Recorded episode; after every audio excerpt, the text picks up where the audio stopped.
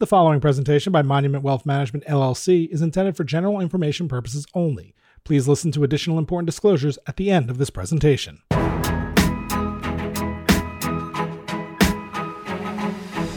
Welcome to Off the Wall, a podcast aimed at helping you answer the question what is the point of my wealth? And what steps can I take to make that vision a reality? With over 25 years of combined experience in wealth management, David Armstrong, co founder of Monument Wealth Management, and Jessica Gibbs, vice president and partner at Monument, are skilled at helping people think through these challenging but important questions. Interested in learning more? Connect with us on Instagram at Monument Wealth and follow along at monumentwealthmanagement.com. Now, here are your hosts, Dave and Jessica. Welcome back to Off the Wall. I'm Jessica Gibbs. And I'm Dave Armstrong. And we have a fantastic guest for everyone today. We're going to be talking about kind of what's on the horizon as far as the political and economic landscape, something I know people are always talking about in the news, but we have a real expert on today to give us some really good insight on this. His name is Bob Stein. Bob is the deputy chief economist at First Trust Advisors, where, among many things, he forecasts and analyzes all major U.S. economic indicators and components of GDP. Prior to First Trust, Bob served as the Deputy Assistant Secretary for Macroeconomic Analysis at the Department of Treasury and as the Chief Economist for the Senate Budget Committee. So he has unique insights into the interplay between politics and economic policy. And that's why we have Bob on the podcast today to help us break down what's going on in the economic and political landscape. So welcome to the podcast, Bob. Thank you very much, Jessica. Looking forward to it. So, Bob, I recently heard you at a conference, and and for people who have been to conferences, whether they're financial services conferences or any conference, you know how the first five minutes of any presentation goes. People are kind of getting their notebooks out and they're getting turning their phones off and things like that. And you're you're listening to what somebody's saying in the background, but you're multitasking for that first five minutes to kind of transition in. And but I heard you say when you first stood up at the last time I heard you speak, you said, "I'm not here to say what I hope will happen. I'm here to tell you what I think will happen." That's when I put my phone in my briefcase. I stopped fussing around and I, I looked up at you and I was like, what a great intro. What a great way to introduce yourself and capture everybody's attention. So that was one of the reasons why I thought it would be great if we if we had you on. And so I think that's a great way to start with the questions here because our listeners and we are really interested in hearing you talk about what you actually do think will happen. And you know, the tech sector has just been hammered this year. And in many cases, the big names have just lost all the returns that they've achieved during the pandemic and, and in some cases, even more. We'd love to start by getting your take on the outlook for the tech sector and the future as it relates to mergers and acquisitions. Yeah, it's a great question, David. So, my theme for the Biden administration, however long it lasts, is fairly straightforward, which is that um, there's going to be a lot of barking on big tech but not as much biting. So why all the barking given the, the low level of biting? It's that when you when you look at big tech and you look at the political donations coming from big tech, be it Facebook or I guess it's now Meta or, or Google or Microsoft or Amazon or Apple, they're overwhelmingly in the direction of the Democratic Party. A Democratic Party is not run by fools or idiots, so they are not in the end going to in any significant way bite the hand that feeds them. Now, that doesn't mean zero biting, it just means very little biting. So, the area where I think the most biting will occur, and again, it's little biting, but even if there's little biting, there has to be an area where it's most. It's on mergers and acquisitions. It's going to be on antitrust enforcement. I think the Biden administration has has set out the toughest antitrust enforcement coming from the Department of Justice and the Federal Trade Commission, probably for any president since the 1970s. And in that environment, big tech is going to be caught in a larger net. That net is not designed specifically for big tech, although big tech is somewhat in the minds of officials in the Biden administration, but it is cast around the entire economy and will include big tech. So mergers and acquisition activities will be much slower during the Biden administration than it would have been had the Trump administration continued, and it will remain slower if Joe Biden stays in office past his first term than it would be if a Republican won, or perhaps even if a different Democrat won in 2024. Do you see any possibility of future regulation of tech? And I'm thinking specifically about social media companies, which obviously they've been in the news a lot lately.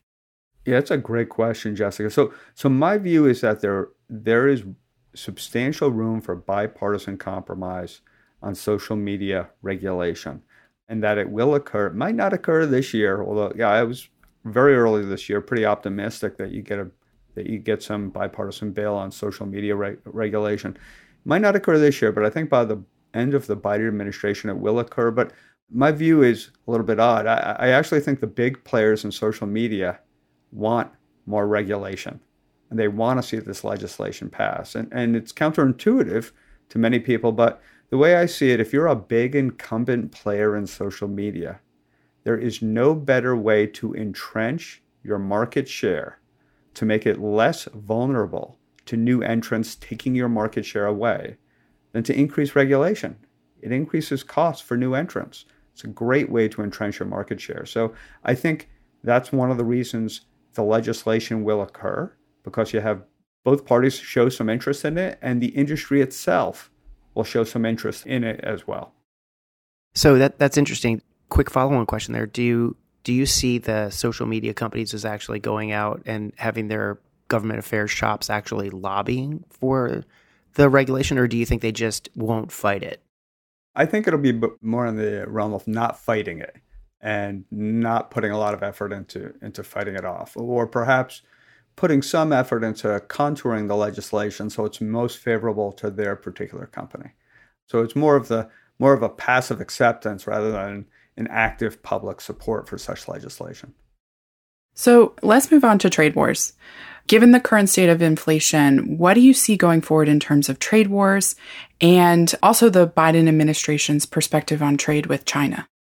Wow, great question. So my rule of thumb for the Biden administration is it's it's much more free trade than the Trump administration ever was. Part of it is ideological, part of it's transactional to an extent. I think Joe Biden's an old school Democrat and he's okay with making bargains with with other countries if he thinks it's in his political interests. You know, his party is much more in favor of free trade. The base of the Democratic Party much more in favor of free trade than it has been in about a generation or so. So it will have more of a free trade approach than President Trump did. That said, I don't think Joe Biden is going to go back to that kind of 24 year bipartisan era under President Obama and President Bush and President Clinton, where, where the United States basically bent over backwards to accommodate China's trade needs and got them into the the global trading system with GATT and things like that. I think Joe Biden will probably not ramp up tariffs and quotas on on China like President Trump did, but I don't think he's going to ratchet them back in any significant way either. Now, I could end up with egg on my face over the next couple of weeks because as we speak, the Biden administration is considering ratcheting back a little bit on the Trump tariffs on China in order to deal with inflation. I think in the end, if they choose that route, they're not going to repeal all of Trump's tariffs, not even close. I think they would just limit it to some of them. It would be more of a PR operation more than anything else. That's really interesting. I, the China thing, we're going to talk. Well, we have some more questions for you coming up on energy. But as a segue into energy, given where we see oil and everything right now, price of gasoline, do you see China as a potential growth leader in the global economy for the second half of 2020 as COVID restrictions are being lifted. And this is me now saying the possibility that they may pay less for oil and gas in the future if it's coming from Russia, given the fact that the rest of the world could end up boycotting Russia. So Russia oil has to go somewhere. And if China is not participating in the boycott and wants to buy it, you've got a supply and demand imbalance a little bit. And maybe they're going to be able to get oil cheaper than the rest of the world, and that could fuel their growth. Yeah, it's a great question, David. I, you know, I'm not going to hold myself out as a, an expert on China's economy on a month to month or quarter to quarter basis. I uh, certainly think they're going to see a rebound in economic growth now that you have some cities getting past what for China was kind of a COVID disaster.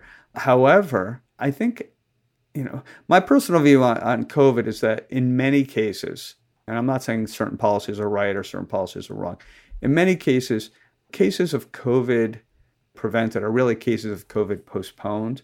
So I would not be surprised if China has more of a problem than many other advanced economies around the world where COVID pops up and they have to clamp down on it suddenly again, like they did with Shanghai earlier this year. That said, chances are they're going to grow faster for the remainder of this year on average than they have so far this year. And yes, getting oil more cheaply from Russia because they're one of the few countries willing to openly purchase it might help them at the margin slightly.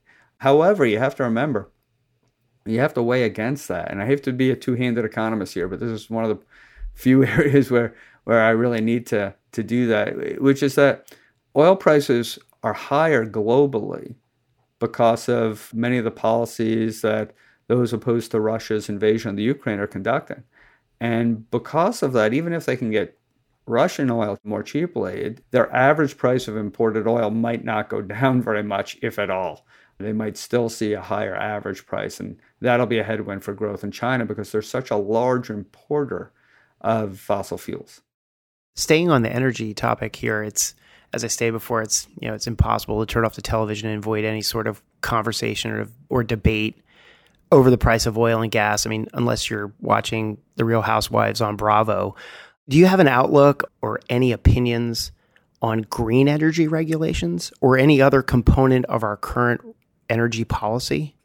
Wow, great question. I would basically put a lot of the regulations coming from the Biden administration to two different buckets right now. You know, bucket number one includes things that the Biden administration is doing that the Republicans have zero power to stop. So, an example of that would be raising the automobile mileage fleet standards for U.S. cars and trucks. It's happening. Republicans have zero power to stop it. They just have to accept it. Okay. Bucket number two are changes the Biden administration has and will continue to make that, for example, make it tougher for utilities to burn fossil fuels to generate electricity, and also increasing costs or regulation on drilling and extracting fossil fuels across the entire United States, not just on federal land, across the entire United States. In that second bucket, though, are many policies, many regulations coming from the Biden administration that I think will ultimately be struck down by the Supreme Court. I think the Supreme Court has now a majority to overturn something called the Chevron decision from the mid 1980s.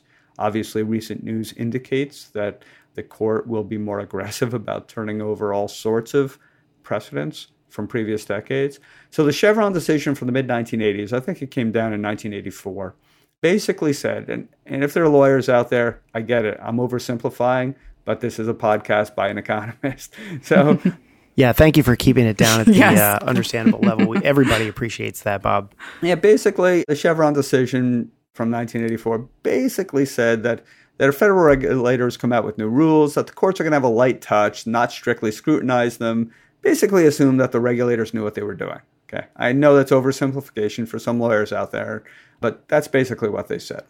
In terms of overturning that decision, that would allow courts in the future to apply a much, much stricter level of scrutiny to all new federal rules. So, for example, federal rules would have to, federal rulemakers, if challenged in court, would have to show specifically where Congress passed a law to give those particular regulators the authority to issue the particular rule that they've enacted that would be a much tougher level of scrutiny. And many of the rules we've seen coming from the Biden administration in the environmental area would be struck down. We saw a hint of what might happen back in the, I think, January of this year when the Supreme Court overturned the COVID related OSHA rules for private employers on testing and requiring vaccination for their employees. They said that it exceeded OSHA's statutory mandate. That phrase is going to be heard over and over again over the next decade exceeding the statutory mandate. We saw that again a month or so ago when a district court in Florida overturned mask rules on public transportation coming from the Center for Disease Control, the CDC. They're saying that it exceeded the statutory mandate. Again, we're going to hear that phrase over and over again over the next decade or so. That's interesting. What is there a timeline? Okay, because when you say the Supreme Court may decide, in my mind, just being a casual observer of the Supreme Court, I immediately think, well, that could take years, decades. What is the timeline on some of those decisions that would make, you know, overturning these federal rules a real a real probability? My best guess is it happens this summer. There's a case that was heard at the Supreme Court level several months ago, and it could, you know, it could happen, frankly, next week for all we know, or, the, the week after. Whenever the decision comes down, they don't schedule specific rulings in specific cases on particular days. So, so we don't know when it's going to come out. I think the issue would probably be addressed by the court in a case that was heard, where arguments were heard earlier this year.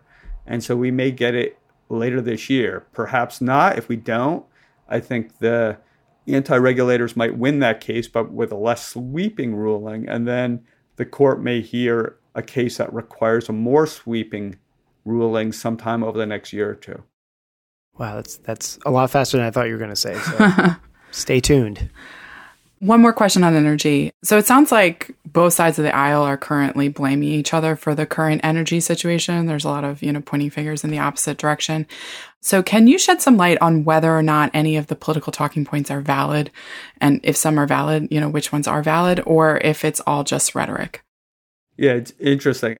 I do not spend a lot of time listening to political arguments. you know, when I go through the, I know the Republicans have been saying over and over again that, you know, basically, you know, that the, the Biden administration's efforts to slow down the process of drilling and extracting fossil fuels on federal land is at the heart of the increase in prices we've seen since the Biden administration took office. And they're entitled to say it. You know, they're politicians. Politicians make political arguments. So they're entitled to say it, and they basically say, here's where the oil price was on January 20th of 2021 when Biden took office. Here's where it is today. So you know, since then, he's implemented certain policies. So they make a, a, back at Georgetown, we used to call a post hoc ergo propter hoc argument, which is, you know, after which, therefore it must be because of which. Biden administration changed the policy, the prices are up, therefore it must be that particular policy. Okay, they're entitled to make that argument. I it doesn't really fly with me. I think if the Biden administration had not changed that policy very much or at all, we'd still be sitting probably within a dollar or two of where we are today. And the Republicans would just have to come up with a different argument instead. That doesn't mean that the Biden administration policy on federal lands, or at least the one he had a couple months ago, wouldn't restrain oil production out into the future, but really doesn't do much in the short term. We have a global market for fossil fuels. If you look at the fossil fuel exploration budgets from major drillers and extractors around the, around the world, they're low relative to where the price of oil is in the United States, not just on federal land, but across the entire United States. The amount of money they're willing to put into drilling anywhere in the world is lower than you would normally expect given where prices are today. And I think that really has to do with regulatory ambiguity in the future about carbon. And it really doesn't have anything to do with something particular that's been enacted over the past, you know, 18 months. Interesting. So one of the things that I see all the time when anybody who is coming out against the current administration, the thing I see on the TV all the time is they'll point to a chart of the price of oil or gas and point to the fact that look at how it was really low the day Biden took over as the president and look at where it is now. And I think people just visually extrapolate, okay, this is an issue with the current administration. Can you counter that point for listeners who see that graph all the time? Because to me, as somebody who casually pays attention to things, I look at that and I say, well, that makes sense. Those things look mutually inclusive of each other. Why would that not be the case? And can you educate listeners as to why that could just be political rhetoric and talking points having to do with timing?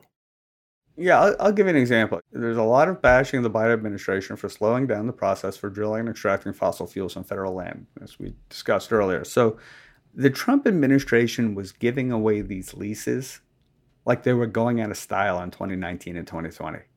Okay, so the drillers and extractors really have have more than enough leases than they know what to do with right now. If leases were the problem, we would actually see a huge ramping up of drilling and extracting off of federal land. We'd see big investment budgets from Shell, ExxonMobil, etc., off of federal land.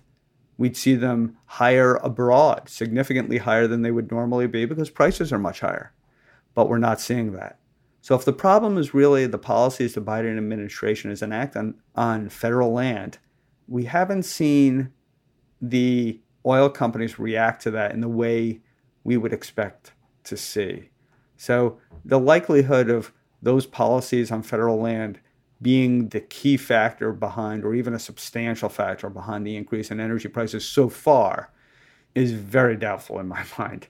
Now, that said, if the Biden administration's policies of clamping down on these leases and permits on federal land is maintained for multiple years, that will be a significant problem in the future for energy prices. So far, not so much. So the leases are out there and people can start drilling or they're just not doing it. They're not doing it as much as they otherwise could. But really, the key is to look at what they're doing off of federal land and where the Biden administration policies are not as much of an impediment. And if the problem were what's going on on federal land, you would see a huge increase in activity off of federal land. We don't. So if we shift out of energy, I'd like to talk about banks for a second because there's been about four, I'm rounding here because it's easy to round when you're talking about trillions of dollars, right? $4 trillion recently pumped into banks by the government over the past couple years. What do you think the outlook is for banks' earnings over the next few years? If they're essentially paying zero interest to the government for those for that $4 trillion that got pumped into their balance sheets, but they all of a sudden start lending that cash out to borrowers at higher interest rates as the cost of borrow goes up. Well, it's really interesting because you know you see these roughly four trillion dollars in excess reserves sitting on the on bank balance sheets. They're getting paid an increasing amount of interest by the Fed to do nothing. So that's a great position to be in.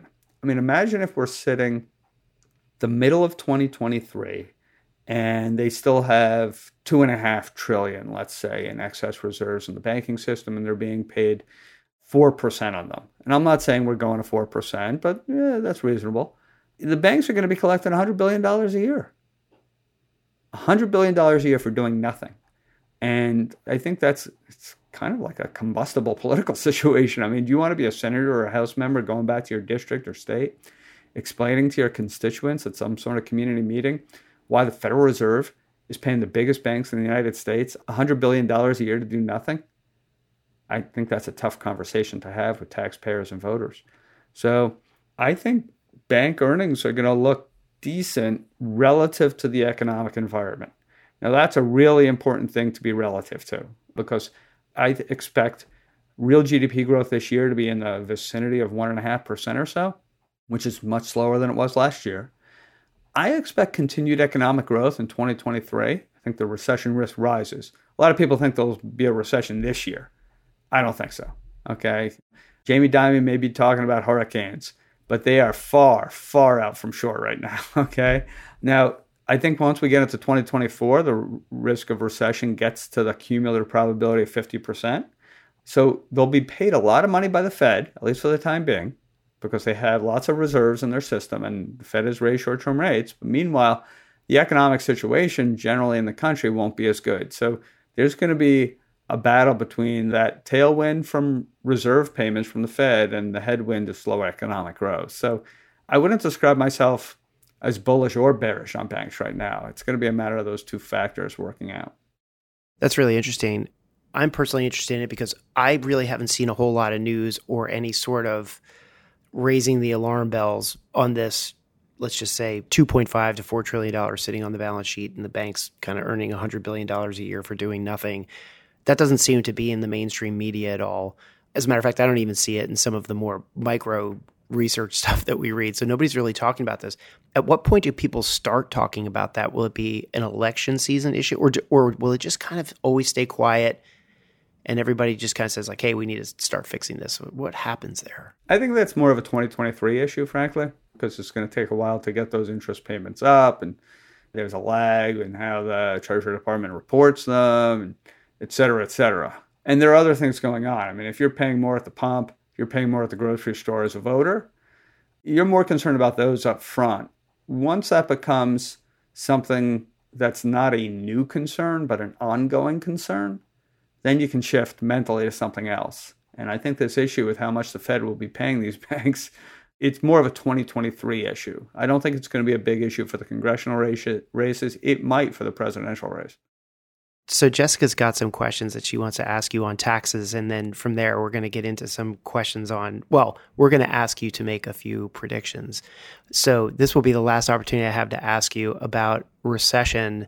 To stay on that topic for one second and segue a little bit, you mentioned before that you may end up with egg on your face. Okay, here's the thing: I may end up with everything splattered all over my face for the position that I've recently taken in some blogs. And for listeners, match up the publication date of this podcast with some writings that we've done in the past on our website back a few weeks. And I've been taking the position of, hey, I can guarantee you that a recession is coming. I just can't say when.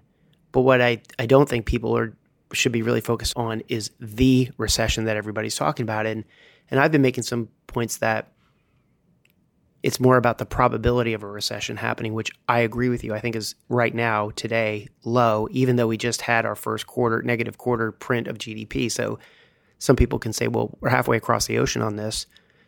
So I've been saying that recession probability is really low. I was wondering if you could just take a few more minutes and maybe expand on your opinion as to why you see if there's a recession, it's probably not now, nor would it be this year. In other words, make me look good in my prediction, please, on my blog. yeah, That's yeah, really exactly. what I'm asking for here, Bob. Oh, I get it, David. I get it. I, I know what I'm here for. Help me out here. yeah, I know what I'm Everybody's against me on this right now. Yeah. So again, yeah, recession coming.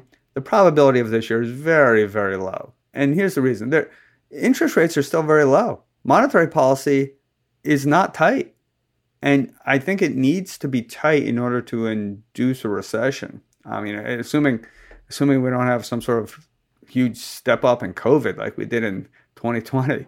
I think you need to see some tight monetary policy. The banks are still well capitalized, so that's not going to be a problem. You're not going to see a 2008, 2009 style disaster like we saw after Lehman Brothers. So tight money is going to eventually cause a recession because the Fed has to get tight to to bring inflation down from what's likely to be an eight and a half percent print sometime over the next week or so and then a year ago comparison basis, and then and bring it down to more like two, two and a half percent, like it wants. So, but tight money has a very lagged relationship with economic growth. So let's put it this way: monetary policy is not going to be tight until at least late this year, at least. Okay, then it takes another year for it to hit the economy. So now we're at the end, the very end of 2023. So that's why I think the cumulative probability of a recession only hits 50% sometime around the spring of 2024. So we're a ways away. What I'm concerned about, David, is that what's going to happen is that all the people who think there's going to be a recession this calendar year create a wall of worry for markets to rally later this year as they realize there is no recession this year and probably not early next year either. And then we hit a new high in the equity market. And if we do that, that might be a good departure point from equities because uh, then the recession really would be a year to a year and a half away, you know, late this year, very early next year. And that might be a point where you strongly want to consider selling. So, this has been all extremely interesting, but I want to move on to everyone's favorite topic, which is taxes. Don't necessarily have a question here, but I'd just love to get your thoughts on a lot of the potential changes that, in particular, were, were floating around the ether last year. Kind of will they, won't they, and ultimately happen. So, kind of give us a rundown of, of some of the popular tax topics and what you think might happen there.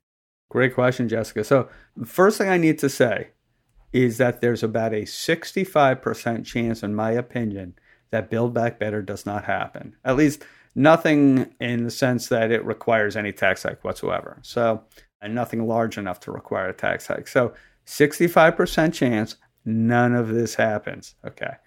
If the Democrats, however, are lucky enough to get a bill to the president's desk that raises taxes, again, chances are they won't.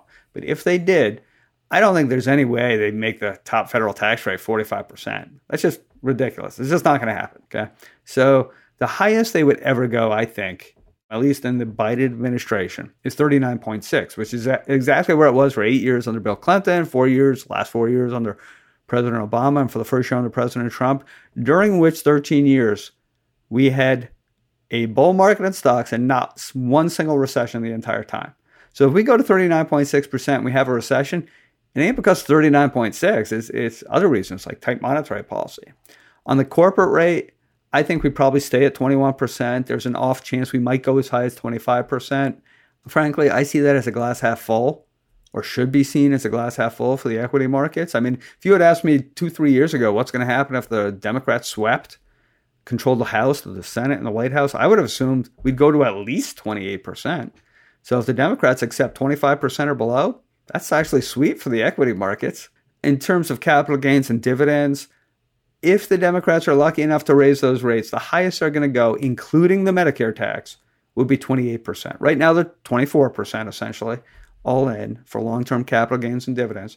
The highest they go is 28%. And the reason I say 28% is because that was the tax rate for the highest earners in the United States on capital gains and dividends in January 1989, when Mr. Tax Cut himself, Ronald Reagan, left office and rode into the political sunset. Optics matter in politics, appearances matter. It would give the Democrats a chance to turn to the Republicans, who would be vocally complaining, crying bloody murder if the Democrats touch the capital gains and dividends tax rates like like it's going to cause a great depression if they move it 0.1 percentage points they could turn to the republicans and say listen all we're doing is restoring the reagan tax rate from 1989 if it was good enough for your hero ronald reagan why isn't it good enough for us today? And the republicans would kind of look ridiculous. So i think in the end the highest the democrats would go is 28% in terms of the SALT cap the state and local tax deduction it's 10000 now. I don't see the political coalition that's going to get a bill to the president's desk and move it any higher than say 20 or 25,000. So it might go up a little bit, but not go up to nearly as unlimited as it used to be. Some other changes, Democrats talked about getting rid of the step up basis of death. Not going to happen. Okay, that would be an administrative nightmare. Many people have no idea what their parents or grandparents originally paid for an asset. That's not going to happen. What they might do instead, what makes more sense to me having watched the legislative process, having been on the Hill for seven years, Senate Budget Committee time, is maybe do something that's administratively easier, which is just reduce the estate tax exemption. This year it's about 12 million per person. It was five and a half million pre-Trump. Now they could reduce it to say seven or eight million. It would still be higher than it was pre Trump, but not quite as high as it is today. You get to raise a little revenue from upscale people without triggering an administrative nightmare that might be triggered if you get rid of the step up basis of death. Step up basis of death. It's been the law of the land for, in the United States for 100 years. It's not going away anytime soon. It's just very difficult administratively. Okay, and that includes, I, I would assume, part making death a capital gains event, you know, declaring event like that wouldn't happen as well, you think as well? I don't think that's going to yeah. happen. No, okay. I, I don't see that. So what's what's the probability of of some of these changes like specifically you pointed to the estate tax change happening at any point before 2024? Well, here's the deal. If it doesn't happen this year, it ain't going to happen. Period. Okay. This is it. This is the Democrats' last stand because they're going to lose in my opinion, they're going to lose the House and Senate this November, or at least one of them, but very likely both of them. okay. In which case, every bill that goes to the president's desk starting next year will have to be bipartisan. Well, the Democrats are going to find that the Republicans will not agree to any tax hike. So we're not going to see any tax hikes if they don't get enacted this year. That's it. Deadline's end of year. So we're we're very tactical with this podcast, Bob. We sit down and we really script out how this whole thing has to go. This is why we don't have you do the predictions in the beginning because everybody will just turn it off. So here we are. It's prediction time. You kind of just gave one. Everyone wants to know with, you know, 435 House seats and 34 Senate seats up for election, based on what you just said, who will win the House race and why is that answer the Republicans? Okay, so, so I mean, yeah, I, have rarely been this confident about anything, but I think there's at least a 95% chance that the Republicans are going to take the House this fall. The Republicans are already, they won 212 House seats two years ago, back in 2020. Okay, they're almost certainly going to do better than they did two years ago. The party that does not control the White House normally does very well in midterm election cycles, not always, but usually. And that's this time the Republicans. You know, it was the Democrats back in 2018. They picked up a lot of seats in the House of Representatives. And the Republicans back in 2010, 2014 as well. So then you look at the Joe Biden's approval rating. He needs to be somewhere in the vicinity of 50% for the Democrats to have any shot at keeping the House. He's languishing at 41. nowhere close to where he needs to be. And then I look at the election returns in my home state of Virginia and the state where I was born and raised, New Jersey. And consistently, the Republicans ran well ahead of where they normally should have been, state by state, state legislative district by state legislative districts. And so that's a recipe for a Republican. Yeah, Republicans easily taking the House. My best guess is they'll pick up roughly 30 seats and get to 242, which is in the vicinity of where they were in 2010 after President Obama's first midterm cycle. In terms of the U.S. Senate, you know, right now it's 50 50.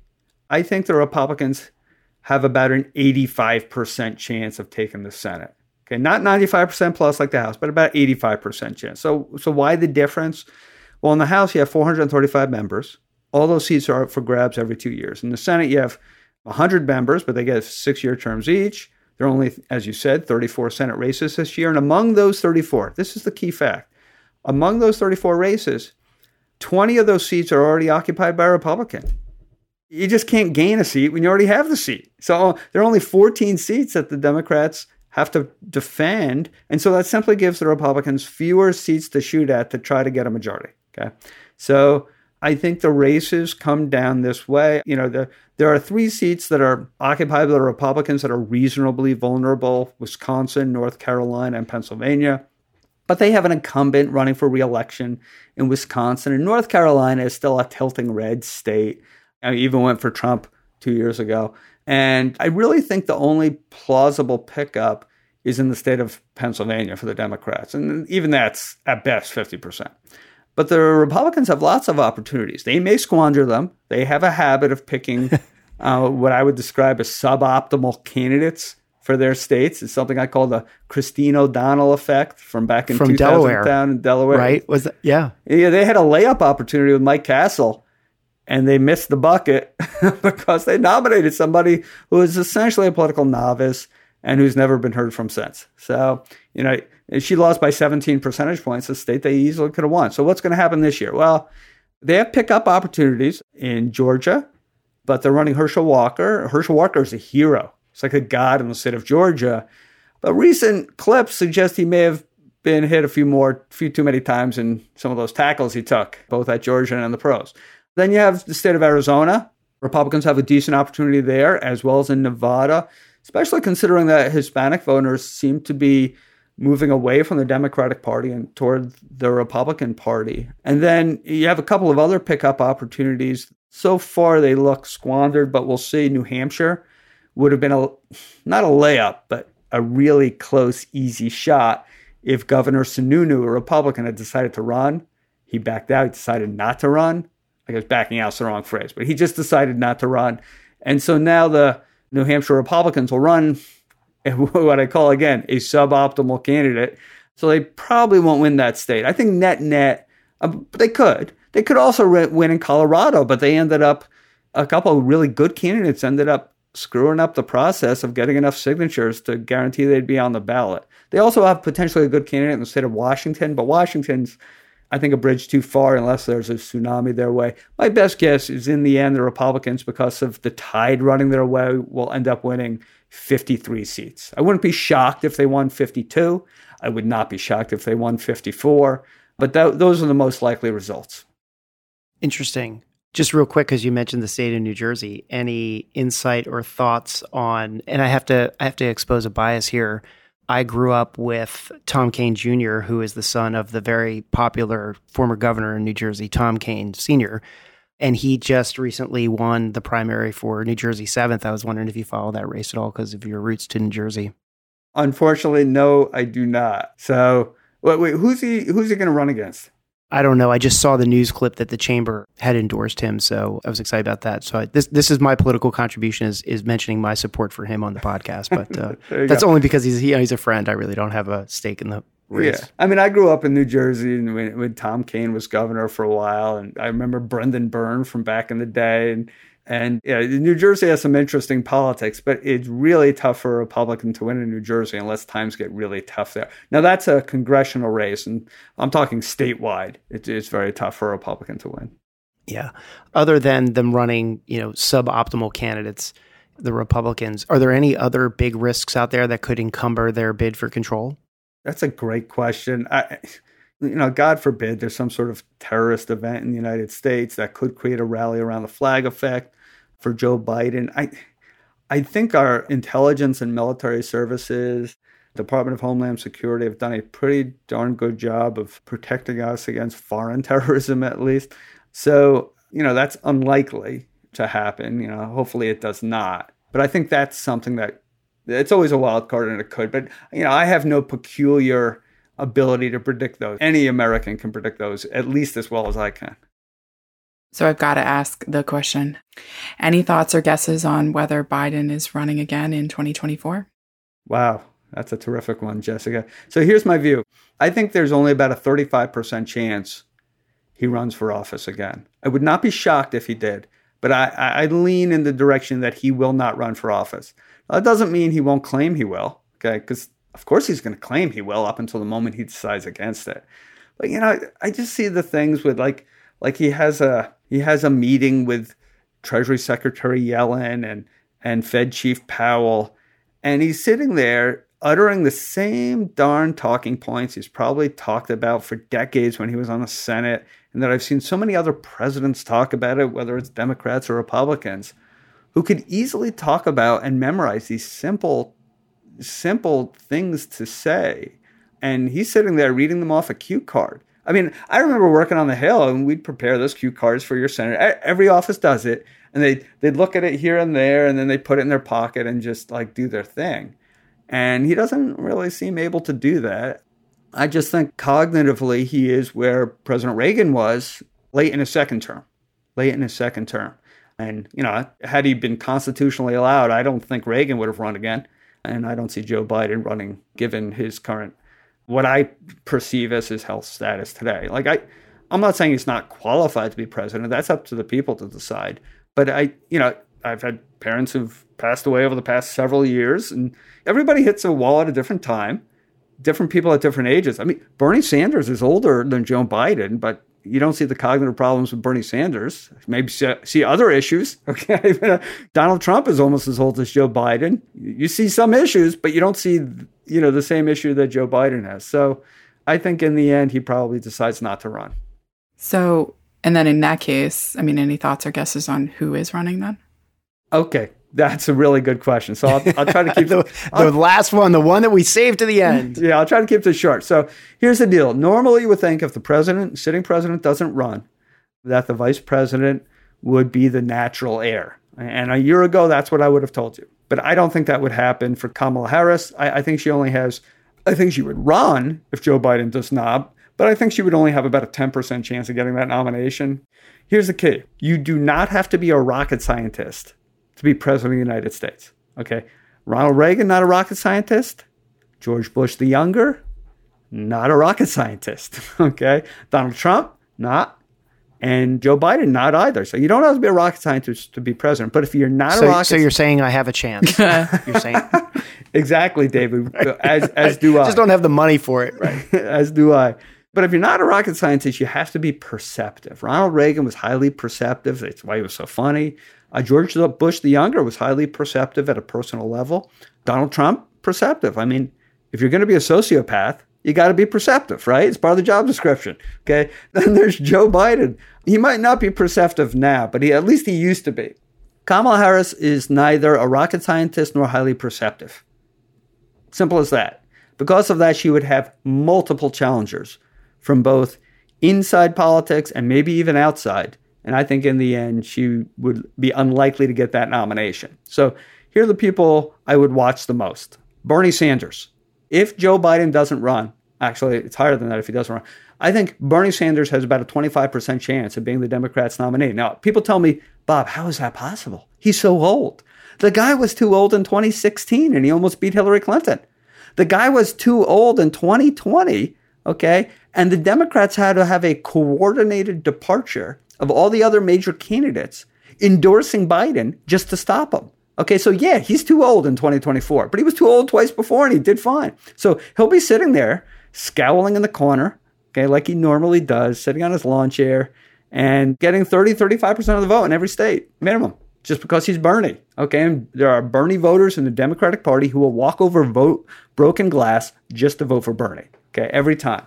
And this time it would be tougher, I think, for the Democrats to have a coordinated departure of other candidates and endorsing one single candidate, kind of like they had with Biden last time, because there are multiple candidates who all would say, I want to be Joe this time.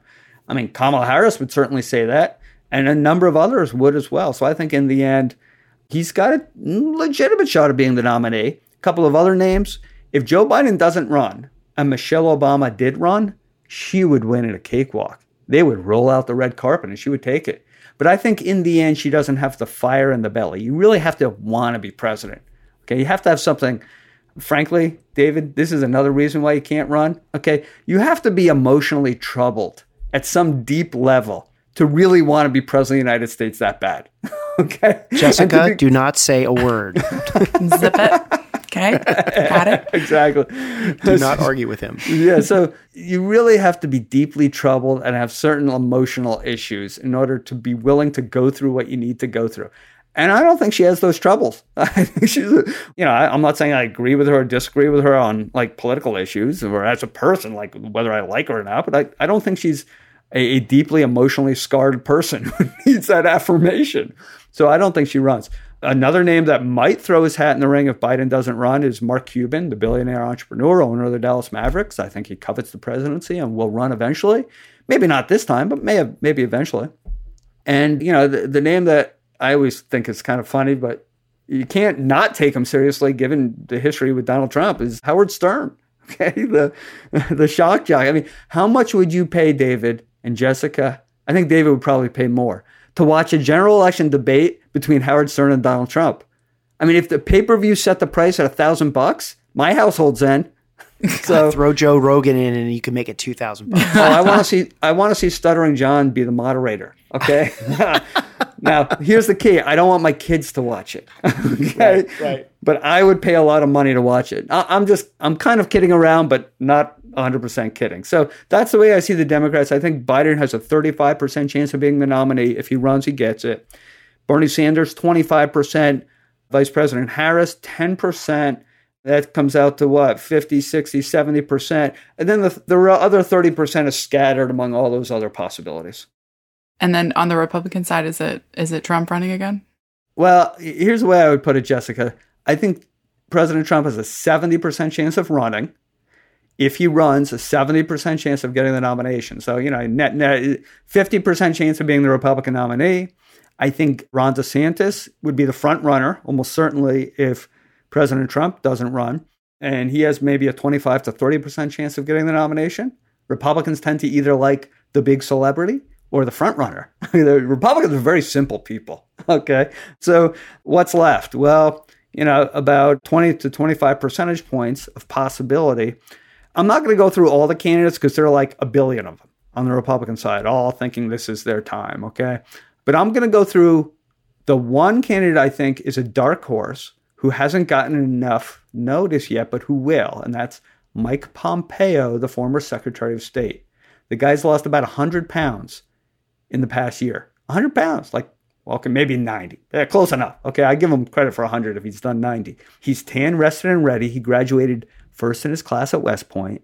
He's not only very intelligent, but he's quick verbally on his feet. I think he would perform very well in debates.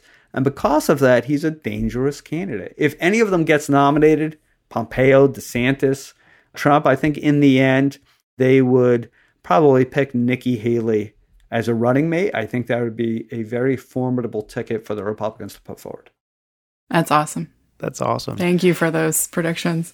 We'll have to wrap up there and, and ask you. We are going to have to presumptively assume that you will come back on after the 2022 elections are over and give us your your outlook for the economy and any changes after there is some some more visibility on what happens with those House and Senate races. But this has been very enlightening, and thank you so much for your time and your opinion on all of those issues that we talked about the tech, the banking, the taxes, energy. That was all fascinating. And the predictions, of course, are always fun, but really enjoyed having you on today and would love to have you back on in the future. And you know, with that, Jessica, let's let's go ahead and wrap up this this episode of Off the Wall. Just want to remind everybody that it's a huge help if you go and rate the podcast and give us some five stars if you think it's worthy. And and be sure to check out our website and read some of our blogs. And of course, check out some of the commentary that comes out on the First Trust website. They put out some great economic research, and I find all of their folks on that economics team incredibly fascinating and very astute. So go make sure you check them out as well. And for any advisors who are listening,